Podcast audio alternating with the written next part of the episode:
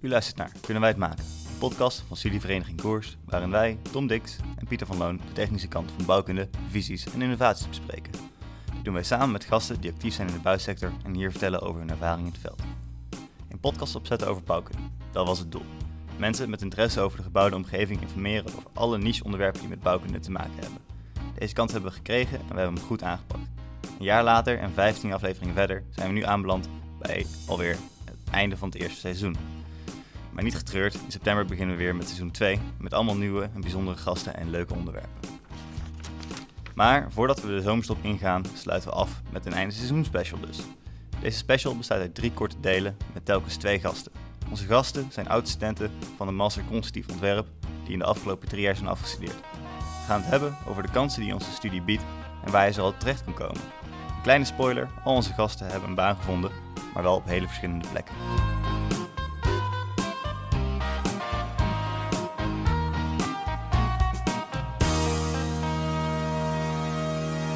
Het gaan doen, zoals je van ons gewend bent, ehm, gaan we even terugblikken op de vorige aflevering, Pieter. En de vorige aflevering hebben wij, eh, hebben wij uitgebreid stilgestaan bij integraal ontwerpen, wat dat nou precies is. En dat hebben we het samen gedaan met eh, de directeur van Tielemans, eh, Luc Jansen.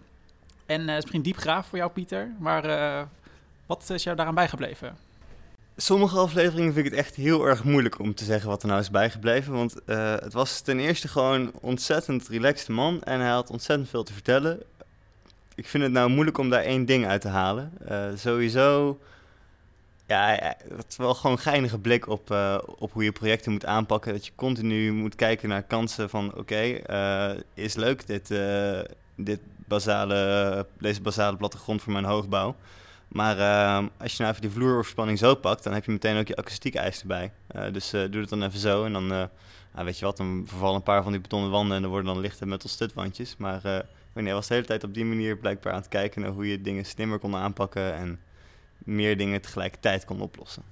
Ja, dat is eh, heel fascinerend inderdaad, wat je zegt, gewoon eh, integraal ontwerpen. Precies eh, wat het woord zegt eigenlijk. En wat ik ook eigenlijk heel tof aan Luc vind, dat zie je ook echt zelden, zeker met mensen met zo'n functie volgens mij, hij denkt alleen maar in mogelijkheden. Normaal is zeg maar beetje het idee van de constructeur binnen het samenspel van eh, allemaal leuke ideeën en dan gaat de constructeur het slecht nieuwsverhaal houden van ja, toch te duur, te grote overspanning, eh, stort toch weer in elkaar en die komt allemaal weer moeilijke bezwaren. Maar deze man is zo van eh 200 meter, waarom niet 300 meter hoog? Dus ambities zijn echt gigantisch. En als hij gewoon ook naar New York kijkt als inspiratiebron dan voor Eindhoven, dan zitten we goed volgens mij. Ik vond het mooi inderdaad. Ja, hij vergeleek Eindhoven dan met andere steden en dan noemt hij opeens even een Londen of een Parijs. En ik van, ah oké, ja, ambities zijn er. Dat is eh, fijn om te horen. Precies, ja. En oh ja, wat hij ook meerdere keren zei, volgens mij, dit is this is just the beginning, wat Eindhoven betreft. Dus eh, aan ambities geen gebrek. Dus dat is altijd mo- mooi om te horen. Maar eh, dat was de vorige aflevering. Zeker luisteren als je die nog niet hebt geluisterd. Maar blijf nog even hangen, want we hebben een nieuwe aflevering. Zoals Pieter zei, de eh eindejaarsspecial. En zoals Pieter ook zei, doen we dat met eh, maar liefst zes personen. eh, die we in tweetallen interviewen. En normaal ben je van ons, van ons gewend dat we, die pers- dat we de persoon of de gasten even introduceren. Maar eh, voor de gelegenheid maken we gebruik om ze zelf te introduceren. In dit geval eh, hebben we tegenover ons eh, Brit en Tim. Goedemiddag. Hallo. Ja, eh, dus eh, het voorstel eigenlijk om jullie even zelf te introduceren. Ehm Brit, wil jij eerst eh, even wat over jezelf vertellen? Tuurlijk. Nou, ik ben Brit. Ik heb eh, hier mijn master afgerond als structural design, dat wisten jullie al.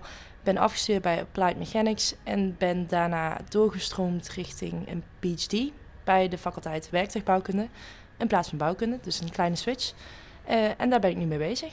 En wanneer was je begonnen aan je PhD of wanneer was je afgestudeerd?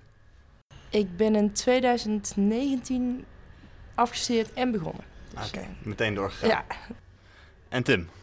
Ja, ik ben Tim Schelkens. Ehm, vorig jaar afgestudeerd eh, bij de alle- aluminiumleerstoel bij Jan Maljaars. Eh, nu inmiddels een jaar aan het werk.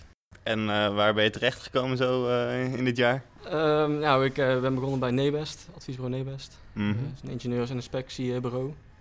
Dus eh, En waar hebben die een specialisatie in? Want om heel eerlijk te zijn, eh, qua het werkveld, ik ken een paar grote namen en daar had het al, eh, al gauw bij op. nee, best is ook volgens mij al een... Oké, ja, het is een vrij groot adviesbureau. ik ken een is, paar eh, grote namen. het is een vrij groot bureau, maar eh, heel breed. Dus eh, het heeft een inspectie, eh, inspectieteam, ehm, een duikteam, eh, materiaalonderzoek, eh, betononderzoek, eh, staalonderzoek. En er is ook een eh, ingenieursafdeling, dus eh, een constructieve, constructieve afdeling, waar ik dan werkzaam ben. En heeft het nog iets te maken met eh, het aluminiumonderzoek waar je aan hebt bijgedragen eh, Mm, tijdens je nee. afstuderen? Vrij weinig, vrij weinig. Dat zou vet zijn. Ja, nee, dit, En- eh, ik kom geen aluminium meer tegen nou. eh. en je zit ook niet in het duikteam af en toe? nee, nee, nee. Af en toe wel mee om te kijken, maar eh, niet om zelf het water in te duiken. Oké, maar je komt wel eens op locatie, toch? Ja, ja, ja. Dat is ook wel denk ik een van de redenen waarom ik deze baan heb gekozen. Omdat toch wel weet je wat praktisch, eh, de praktische kant. Dus eh, af en toe een keer naar buiten, eh, wat constructies inspecteren. Eh, dus echt, eh, echt ook in het werkveld, dus eh, buiten Gaaf. het bouw. Vet. En om wat voor reden eh, ga je dat inspecteren? Is er dan een eh, alarmmelding of is het gewoon reguliere checks? Mm, ja, alarmmelding ook wel. Eh, heb ik zelf nog niet gehad. Meestal is het gewoon een reguliere eh, check of een eh, aanvraag van de gemeente. Van, eh, we hebben al heel lang niet meer naar deze constructie gekeken. En, ja, Doet hij het nog? ga eens even naar kijken van eh, hoe ver, eh, ja, in hoeverre is het nog veilig. Is de betonrot al toegeslagen of eh, waar moet je dan een beetje naar kijken? Ja, ja zoiets bijvoorbeeld. Dus, eh, Is die dekking nog een beetje aanwezig? ja, ja, ja, dan zie je, ja, op zich kun je het snel, vrij snel zien hoor. Maar eh, met je hamertje ga je dan eh, de constructie eh, af. En, eh, Oh, grappig. Dan ga je luisteren naar holle plekken of zoiets. ja, ja, precies. Dit doe je echt. Maar Ja, ik kan me goed voorstellen dat bij constructies kun je lang niet overal goed bijkomen. Nee, nee. Dus eh, daarom hebben we ook een duikteam voor in ieder geval voor de onderwateringen. dat wordt wat moeilijker. Maar eh, nee, ja. Voor sommige dingen heb je inderdaad een speciale voorziening nodig. Zoals een eh, hoogwerker, een, eh, een boot, eh, zoiets. En wat is het gekste wat je tot nu toe hebt meegemaakt? Of op bizarre plekken ben je al terechtgekomen? Oeh, ja. Mm, In een bootje moeilijk om gestapt? te zeggen, ja. Op zich, eh, ja, de taken die wij krijgen zijn vaak nog wel de eenvoudige constructies hoor. Als er echt hele grote onderzoekopdrachten zijn, dan hebben we daar echt het onderzoeksteam voor. Mhm. Dus wij zijn meestal kleine bruggetjes, fietsbruggetjes. Dat meestal toch wel in een dagwerk of een middagje te doen is. Ja, en af en toe kom je wel heel gekke dingen tegen dat je denkt van, eh, volgens mij eh, is het niet heel veilig meer. Dus eh, dan moet je af en toe toch wel iets laten afsluiten. Maar, Ja, dat heb je wel eens gedaan? Dat, ja, ja, ja. Door jouw inspectie een brug of gebouw is afgesloten? Ja, precies. Dan had wel, de gemeente had wel een indruk dat het niet heel goed meer was. Maar dan ga je erheen en dan zie je inderdaad dat het toch wel ernstig is. En dan, Maar ook echt dat het ontruimd moest worden of was het al leeg? ja, dat, in dit geval is het fietsbrug. En dus, eh, Gewoon een hekje ervoor en dan was het oké? Ja. of, eh, ja, precies. Dus een hekken voor eh, en dan ja. klaar. En doe je dan louter de inspectie of ga je met de, met de waarnemingen ook nog aan het rekenen? Ehm, ja, ook, eh, ook dat verschilt. Ook af en toe dan inderdaad gaan rekenen. Vaak kan wel, als wij inspectie doen, dan is het ook te rekenen geval. Als het echt alleen inspectie is, dan gaat het dus sowieso wij kan het onderzoeksteam. Maar als het gecombineerd is, dan proberen ze het af en toe wel bij de constructeurs te doen. Zodat Ah, wij eh, ja, meteen weten waar we aan moeten rekenen, zeg maar. Maar voordat we de hele tijd over inspecties aan het uh, ouwe hoeren zijn, ik ben wel heel nieuwsgierig. want uh, Britt, jij doet nu dus een PhD bij uh, werktuigbouwkunde. Klopt. Uh, en ik kan me zo voorstellen, misschien is het een compleet foute aanname, maar je hebt afgestudeerd bij de stoel van mechanica. Dus daar heb je dan wel je voordeel aan gedaan? Of uh, doe je nu weer iets heel erg anders uh, met je PhD? Nee, ik heb daar zeker wel mijn voordeel uh, aan gehad, uh, laat ik het zo zeggen. Het was ook wel essentieel. Ik denk als ik daar niet was afgestudeerd, had deze opdracht of PhD, zoals ik die nu doe, niet gekund. Dus uh, dat was al, of ja, laat ik het zo zeggen, niet alleen het afstudeerproject heeft daaraan bijgedragen, maar natuurlijk ook het vakkenpakket wat je daaromheen hebt gebouwd en dat Ja. soort dingen. Maar als dat allemaal niet zo op uh, mechanica was toegespitst geweest, en ik had natuurlijk al wat vakjes gevolgd bij werktuigbouw, dan uh, had ik deze stap niet zo snel kunnen zetten. Dus gedurende je hele master was je al wel uh, into the die mechanica in ieder geval? Voor, uh... ik, ik, ben wel redelijk richting de mechanica kant op gegaan, ja. maar ik was nog niet per se voornemens om uh, ook daadwerkelijk van faculteit te wisselen. Voordat ik... En hoe kwam dan opeens een PhD van werktuigbouwkunde op je pad? En misschien nog veel belangrijker, wat, waar ben je nu onderzoek naar aan het doen? Wat is je thema? Of je, ja. Um, ik doe nu onderzoek naar, uh, ja, dat is echt heel anders. Dat gaat over geleidende stroompaden in 3D-geprinte producten. Dus dat, uh, het gaat eigenlijk over 3D-printen van vaak zilveren nanoparticles. En uh, die verbinden elektrische onderdelen in zo'n product. En ik maak een numeriek model voor te voorspellen wat uh, die zilverpaden eigenlijk doen of wat de weerstand daarvan is ten gevolge van strain die oploopt. Dus rekken en dergelijke. Dus het is wel een mechanisch model, maar er zit een elektrotechnische koppeling eigenlijk aan vast. Ja. Straks ook een, een, thermische koppeling. Ja, en dat is niet per se iets wat wij natuurlijk uh, direct binnen SD paraat hadden liggen of in de vakken hebben gekend. probeer hem dan even te vertalen of te begrijpen voor mezelf. Maar normaal gesproken hebben wij natuurlijk als we het hebben over strain of over, uh, over rek, dan uh, hebben we het over de mechanische rek. En uh, vaak nog ook wel over de thermische. Maar hierbij krijg je dus door elektrische laden, krijg je daar ook rek door? Of begrijp ik het dan fout? Dat kan, maar dat is nu nog niet aan de orde. Het gaat nu okay. echt puur nog om mechanische rekken eigenlijk. en die die ontstaan door bijvoorbeeld uh, gecombineerde productieprocessen tijdens het 3D-proces, oh, ja. temperatuurwisselingen, dat soort dingen. Dus het is echt een mechanische rek die misschien een thermische oorsprong heeft, maar dat maakt nog niet zo heel veel uit. En die mechanische rek heeft ook gewoon eigenlijk mechanisch gezien tot gevolg dat er scheurtjes ontstaan in dat zilverpad dat geprint is. En daardoor loopt een weerstand op. Maar dat ah, mechanisme okay. probeer ik te modelleren. En Als je vanuit een mechanica perspectief probeert te kijken waarom het product wel of niet zo goed uh, geleid als je zou willen. Ja, exact. En wanneer het dus ook uh, kapot gaat, dus de weerstand dusdanig hoog is geworden dat het product niet meer werkt. Oké. Oké, dus dan uh, heel slim kun je dus eigenlijk, kan het product zelf zeggen of het niet meer functioneert of niet, wel of niet. Nou, wij, wij zitten een beetje aan de onderzoekskant van het materiaaltechnische gedeelte. Dus dat wil zeggen dat ze nu druk bezig zijn met allerlei soorten inkt, zoals we dat dan noemen, voor een 3D-printer te ontwikkelen. Met verschillende soorten nanoparticles of uh, uh, zilver nou ja, sliertjes of iets dergelijks. Um, en wij proberen op voorhand eigenlijk te zeggen of een bepaalde inkt wel of niet goed zal presteren. Dus uh, op basis van de ingrediënten van die inkt eigenlijk kijken, oké, als ik deze afmetingen particles heb, dan, of deeltjes heb, dan zal de weerstand waarschijnlijk wel of niet goed reageren bij uh, deze belastingen of iets dergelijks. Maar het is wel even een ander soort uh, printdimensies waar je over aan het praten bent dan de, de betonprinter die in het uh, SD-lab staat hier, zo geloof ik. ja, dat, dat klopt. Uh, ik heb het over geprinte paden die kleiner dan een millimeter zijn, soms in breedte. Ah, ja. Maar, en nanoparticles die erin zitten, die, ja, het zegt het al, in de orde grootte van nanometer zijn. Dus ja. ja, nou 200 nanometer kan ook nog wel. Maar dan heb je het... het is meer de orde grootte van Het gaat wel hard, hard omlaag met afstanden okay. en afmetingen. Intens. En hoe, hoe kwam dit op je pad? Um, nou, eigenlijk via een omweg, want ik heb in eerste instantie gesolliciteerd voor een PhD bij bouwkunde, bij, weliswaar bij Applied Mechanics is dat dan, bij mm. Emanuela Bosco. En daar ben ik uiteindelijk uh, niet de kandidaat geworden. En zij hebben me eigenlijk uh, samen met Akke Suiker doorverwezen naar Joris Remmers. Um, en hij had wel nog opdrachten liggen. Dus ik ben eigenlijk met de doorverwijzing bij mijn huidige baan terechtgekomen. Ah, oké. Okay. Goede contacten, altijd belangrijk. Joris en Akker werken ook wel eens samen, toch? Klopt. Ja, ze hebben wel eens uh, projecten samen gehad. En Emanuela heeft hiervoor uh, ook bij de faculteit werktuigbouw gezeten op de Unie hier in Eindhoven.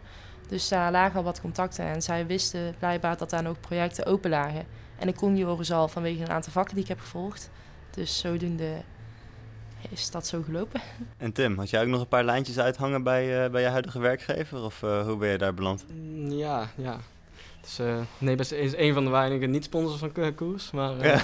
ik kende hem... Kan ook gebeuren. Ja, maar ik kende ja, Wouter van den Berg. die werkte eerst voor Ensi. Daar kende ik hem eigenlijk van. Toen destijds. En um, ja, die contact had ik nog steeds eigenlijk lopen. En hij benaderde mij een keer. Van Tim, ben je op zoek naar een baan? in eerste instantie zei ik, ja, ik ben op zoek, maar ja, nee West zoals ik het ken, ik denk niet dat dat iets uh, ja, voor mij is. in eerste instantie wou ik ook ja, constructeur worden, met, echt met nieuwe gebouwen werken, nieuwe hoge, nieuwe hoge grote gebouwen.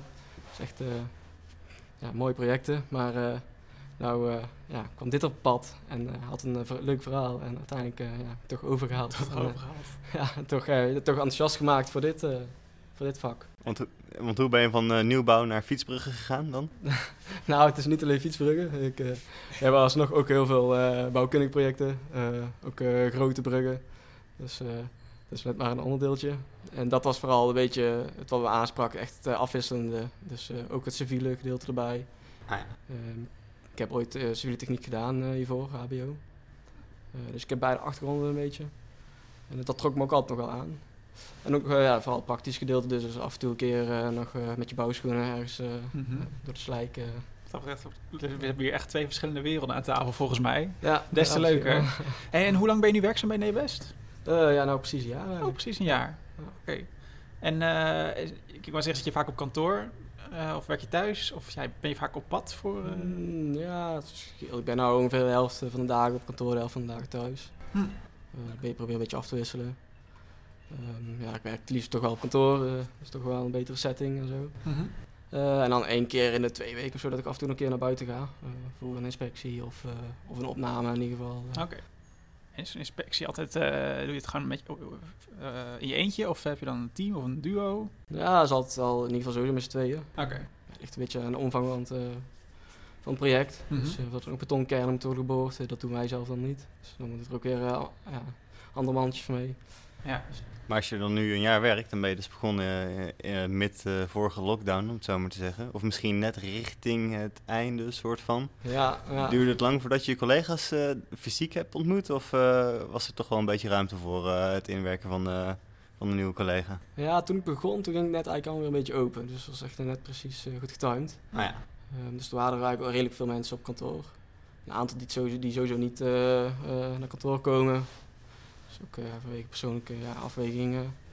Maar uh, die, uh, ja, die spreek je al heel veel via Teams. Dus dat is wel een heel goed middel. je belt elkaar zo en ja, je hebt zo je advies en je vragen beantwoord. Ik denk dat de beldrempel wel lager is geworden zo het afgelopen jaar voor, voor de meeste mensen. Ja, ja, ja, ja dat zeker. Ja. ja.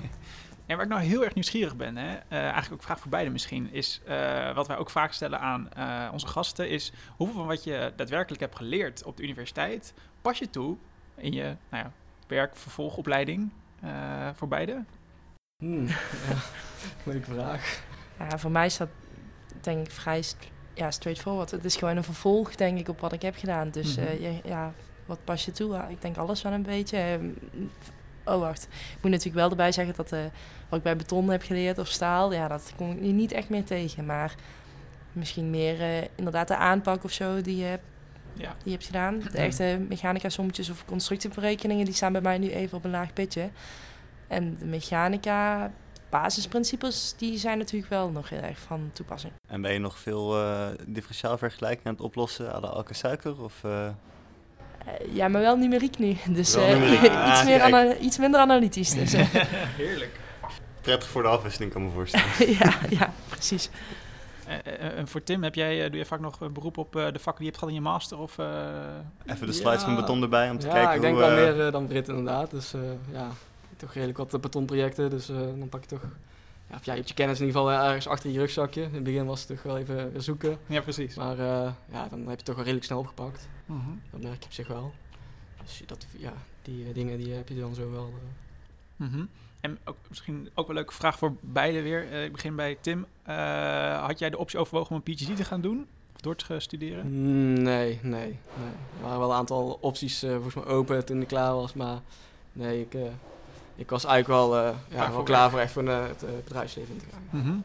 En voor Brit, was het voor jou nog een lange keuze? Gaan werken of een, door met, of een onderzoek gaan doen? ik heb daar wel even over getwijfeld, ja. Ik kwam er eigenlijk pas halverwege mijn afstuderen achter dat ik dit onderwerp wel leuk vond. En dat als ik dan richting iets met toegepast mechanica wilde gaan, dat dat dan met een bouwkundediploma in het werkveld redelijk beperkt is. Dus dat dan een PhD wel een van de ja, snellere toegankelijke opties is. Maar ik heb, uh, we hebben thuis een bouwbedrijf, dus ik uh, zit uh, vrij veel nog in, de, in de bouwsector ingeweven hier en daar, ik zeggen. Er wordt altijd nog wel een beetje zo'n gepootje baat. ja, ja, er zijn nog altijd links. dus het is niet dat het helemaal aan de kant staat. Dus ik vond het wel een moeilijke keuze eigenlijk. Want heb je destijds in het traject ook al, was je al zover dat je gewoon om je heen ging kijken van welke werkgevers lijken me interessant? Uh, nee, niet echt. Want ik wist, uh, ik had net iets te veel opties, zal ik zeggen. Ik had natuurlijk, en ze lagen ook allemaal heel ver uit elkaar. Dus het had ook zomaar richting het bouwbedrijf kunnen gaan. Dus heel erg oh, richting uitvoeringstechniek. Of helemaal richting, ja, nou, dit is wel ongeveer het andere uiterste wat ik nu ben gaan doen. Ja, een gewone constructeur. Daar had ik net stage gelopen en dat hoefde nog niet direct van mij, laat ik het hm. zo zeggen. Dus daar had ik ook nog niet echt naar gezocht. En ik vind het wel interessant, Tom, die uh, twijfelde net een paar keer of hij het nou uh, uh, opleiding of baan moet noemen. Maar wat vind jij? heb je een baan of ben je aan het doorstuderen? Of is het heel abstract, een PhD? Um, Het is ook een beetje flauw qua terminologie in het. Nederlands. Je zegt PhD-student, maar Ja. je krijgt wel betaald. En je, Ja, ik maak er altijd een grapje inderdaad over dat ik betaald studeer of zo. Maar als ik moet kijken wat ik doe, dan denk ik dat ik meer een opdracht ben aan het doen voor een project. Dus eh, een, een onderzoek uitvoer, waarvoor ik dan inderdaad betaald krijg.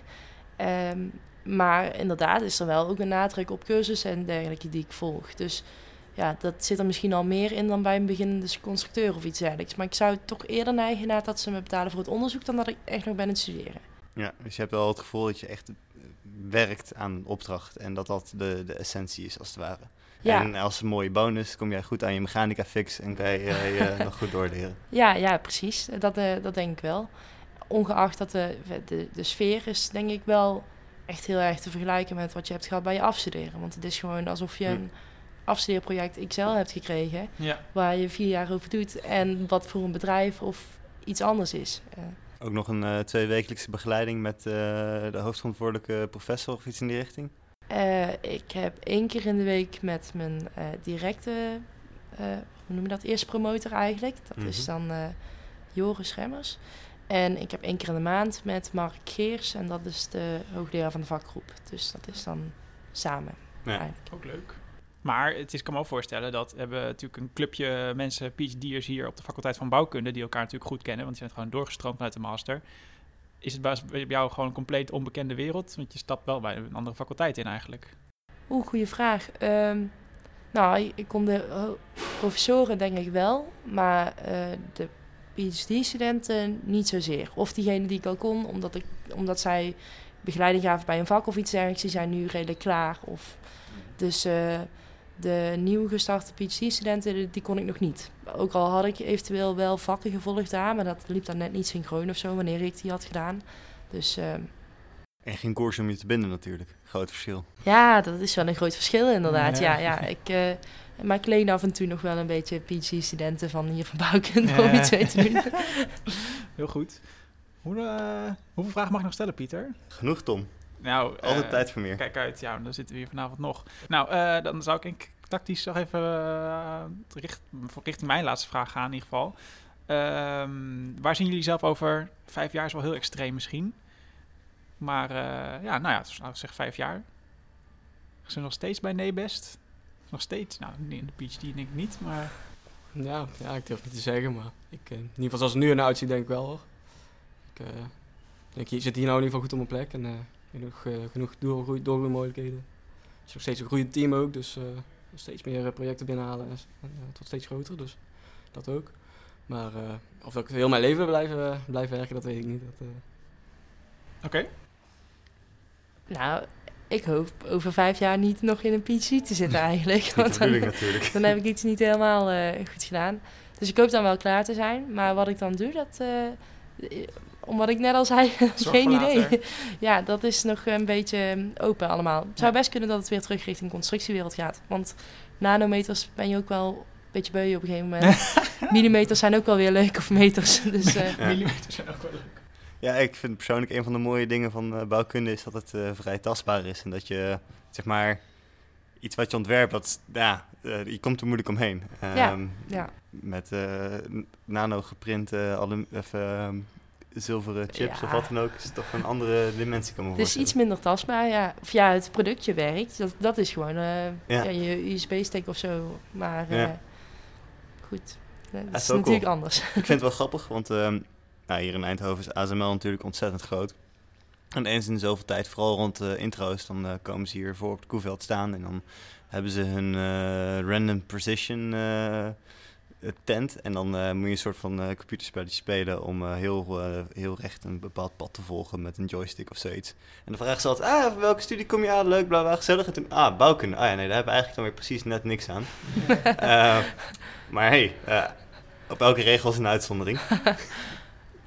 Je kan ook uh, via de bouwkunde, de mechanica naar de werktuigbouw uh, en alsnog uh, lekker chips printen en met de nanometers bezig zijn.